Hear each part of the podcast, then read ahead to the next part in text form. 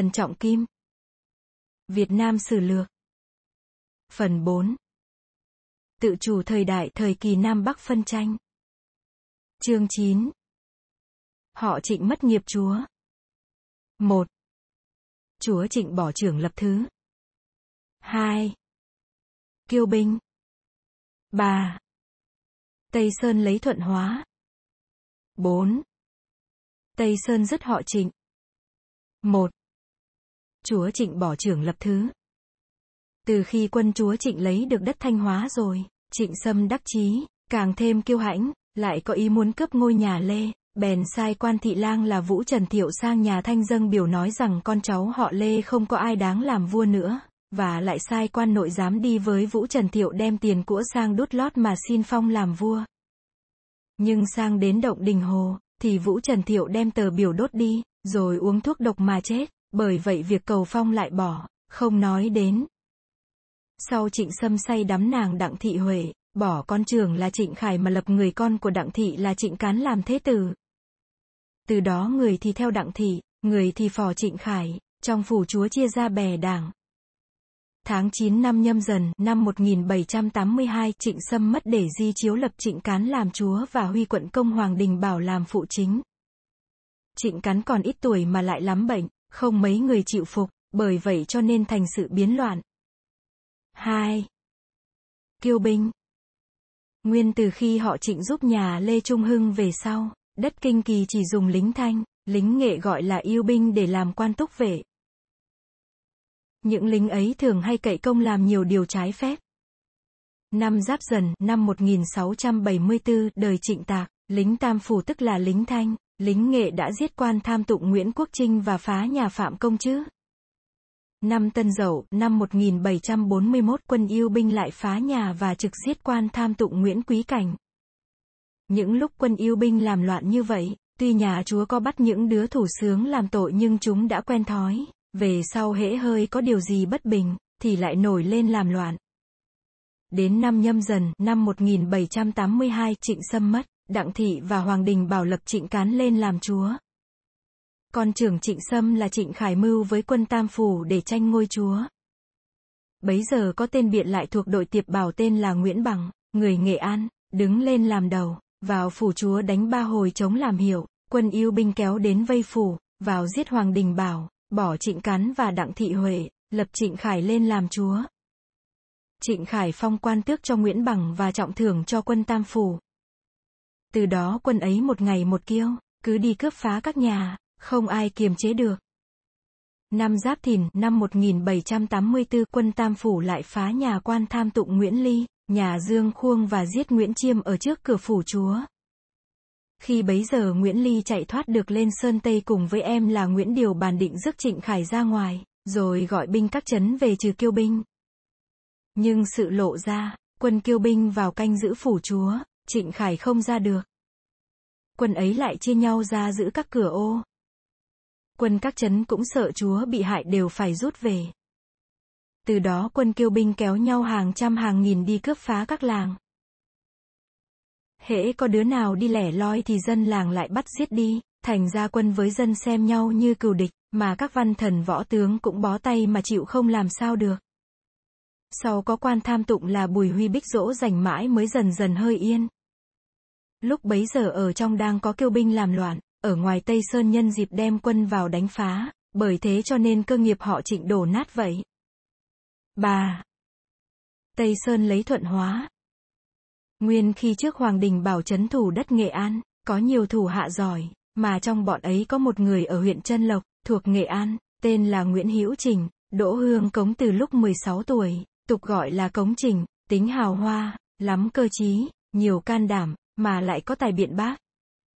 Trước theo Hoàng Ngũ Phúc, thường đi đánh giặc bể, giặc sợ lắm, gọi là chim dữ, sau khi Hoàng Ngũ Phúc mất rồi, Hữu Trình về theo Hoàng Đình Bảo, Đến khi kiêu binh đã giết Hoàng Đình Bảo rồi, có người đem tin Hữu Trình biết, Hữu Trình vào bàn với quan chấn thủ Nghệ An là võ tá giao để tự lập ở xứ Nghệ, nhưng mà võ tá giao sợ không dám làm, Hữu Trình bèn bỏ vào với vua Tây Sơn là Nguyễn Nhạc. Nguyên khi trước Nguyễn Hữu Trình theo Hoàng Ngũ Phúc vào đánh Quảng Nam thường vẫn đi lại quen Nguyễn Nhạc, cho nên Nguyễn Nhạc tin dùng, đãi làm thượng tân. từ đó Nguyễn Hữu Chỉnh bày mưu định kế xin vua Tây Sơn ra đánh Thuận Hóa và đất Bắc Hà. Và, từ khi Hoàng Ngũ Phúc mất rồi, Trịnh Sâm sai Bùi Thế Đạt vào chấn thủ đất Thuận Hóa, sau lại sai Phạm Ngô Cầu vào thay Bùi Thế Đạt. Phạm Ngô Cầu là người nhu nhược vô mưu, mà lại có tính tham lam, chỉ lo việc làm giàu, chứ không nghĩ gì đến việc binh. Quan phó đốc thị là Nguyễn Lệnh Tân đã viết thư về bày tỏ mọi lẽ và xin Trịnh Sâm cho tướng khác vào thay Phạm Ngô Cầu. Trịnh Sâm không nghe, lại đòi Nguyễn Lệnh Tân về. Vua Tây Sơn biết đất thuận hóa không phòng bị, bèn sai em là Nguyễn Huệ làm tiết chế, rể là Vũ Văn Nhậm làm tả quân đô đốc, Nguyễn Hữu Chỉnh làm hữu quân đô đốc, đem quân thủy bộ ra đánh thuận hóa. Một hôm Phạm Ngô Cầu thấy một người khách buôn nói thuật số, đến bảo Ngô Cầu rằng, hậu vận tướng công phúc lộc nhiều lắm, nhưng năm nay có hạn nhỏ có lẽ phải ốm đau, nên lập đàn làm chay mới được yên lành. Phạm Ngô Cầu nghe lời ấy lập đàn cầu khấn bảy đêm ngày, bắt quân sĩ phải phục dịch không được nghỉ ngơi chút nào. Chợt nghe tin quân Tây Sơn đã lấy được đồn Hải Vân, tướng giữ đồn là Hoàng Nghĩa Hồ đã từ trận, lại thấy báo rằng thủy quân của Tây Sơn đã vào cửa bể, thủy bộ hai mặt đều kéo đến đánh. Ngô Cầu hốt hoảng, từ ở đàn chạy về dinh, gọi binh tướng để chống giữ, nhưng quân lính đều mỏi mệt cả, không ai có lòng muốn đánh. Phạm Ngô Cầu lại có tính đa nghi. Nguyễn Hữu chỉnh bèn làm một cái thư đề ngoài gửi cho phó tướng là Hoàng Đình Thể, rủ về hàng Tây Sơn, rồi giả tảng sai người đưa nhầm sang cho Ngô Cầu. Ngô Cầu bắt được thư ấy nghi cho Hoàng Đình Thể nhị tâm. Đến khi quân Tây Sơn đến đánh, Hoàng Đình Thể đem quân bản bộ ra trận đối địch bắn hết thuốc đạn. Ngô Cầu đóng cửa thành lại không ra tiếp ứng. Hoàng Đình Thể cùng hai con và tỳ tướng là Vũ Tá Kiên đều từ trận cả. Khi quân Tây Sơn kéo đến đánh thành, Phạm Ngô Cầu kéo cờ trắng mở cửa thành ra hàng. Quân họ trịnh giữ ở các đồn đều tan vỡ bỏ chạy. Trong mấy ngày mà đất thuận hóa ra đến Linh Giang đều thuộc về Tây Sơn cả. Bấy giờ là tháng 5 năm Bính Ngọ năm 1786, đời cảnh hưng năm thứ 47. 4. Tây Sơn dứt họ trịnh. Nguyễn Huệ lấy được đất thuận hóa rồi, sai người giải phạm ngô cầu về quy nhơn định tội phải chém, đoạn rồi Nguyễn Huệ hội các tướng lại bàn sai người ra sửa sang đồn đồng hới, và định giữ địa giới cũ ở sông La Hà. Nguyễn Hữu Chỉnh nói rằng, ông phụng mệnh ra đánh một trận mà bình được đất thuận hóa, uy kinh cả trốn Bắc Hà. Phàm cái phép dùng binh, một là thời hai là thế ba là cơ, có ba điều đó đánh đâu cũng được. Bây giờ ở đất Bắc Hà tướng thì lười, quân thì kiêu, triều đình không có kỳ cương gì cả, nếu ông nhân lấy cái uy thanh này, đem binh ra đánh thì làm gì mà không được. Ông không nên bỏ mất cái cơ, cái thời và cái thế ấy. Nguyễn Huệ nói rằng, ở Bắc Hà có nhiều nhân tài, không nên coi làm thường.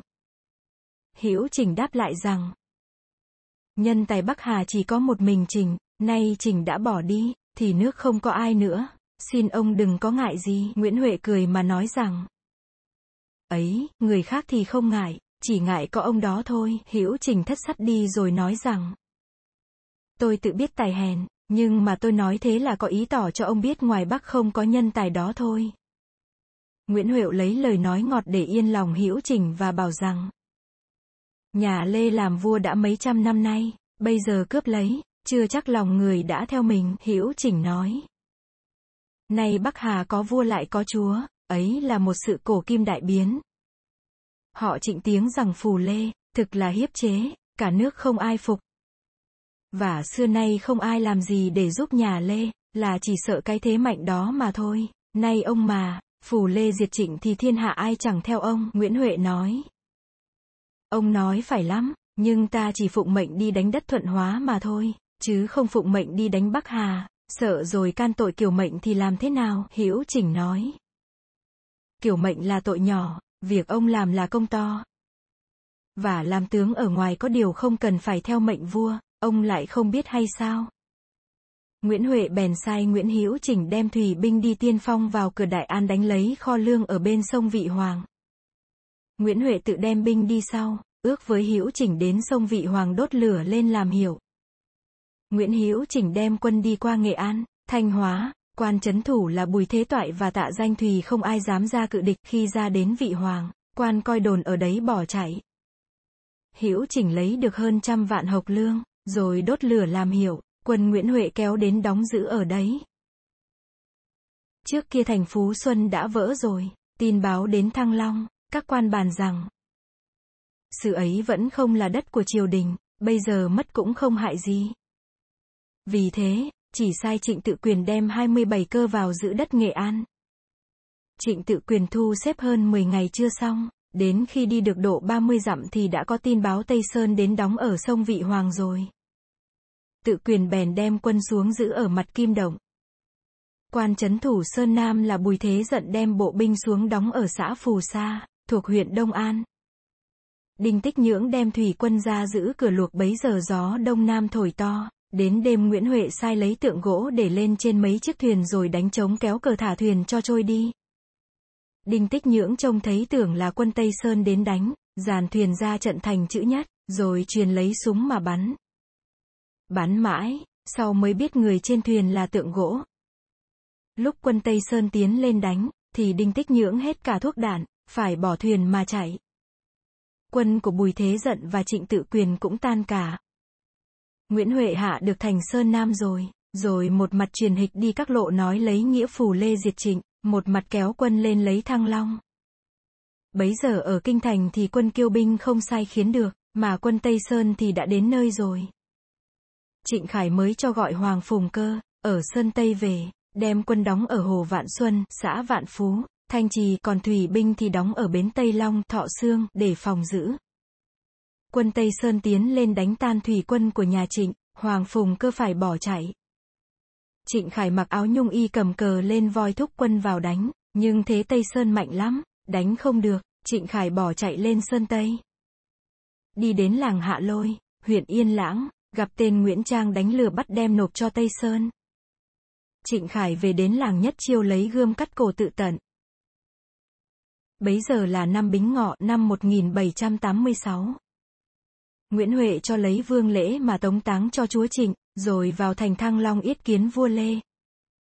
Họ Trịnh giúp nhà Lê Trung Hưng lên, rồi giữ lấy quyền chính, lập ra nghiệp chúa, lưu truyền từ Trịnh Tùng đến Trịnh Khải được 216 năm, năm 1570 đến năm 1786, đến đấy là hết.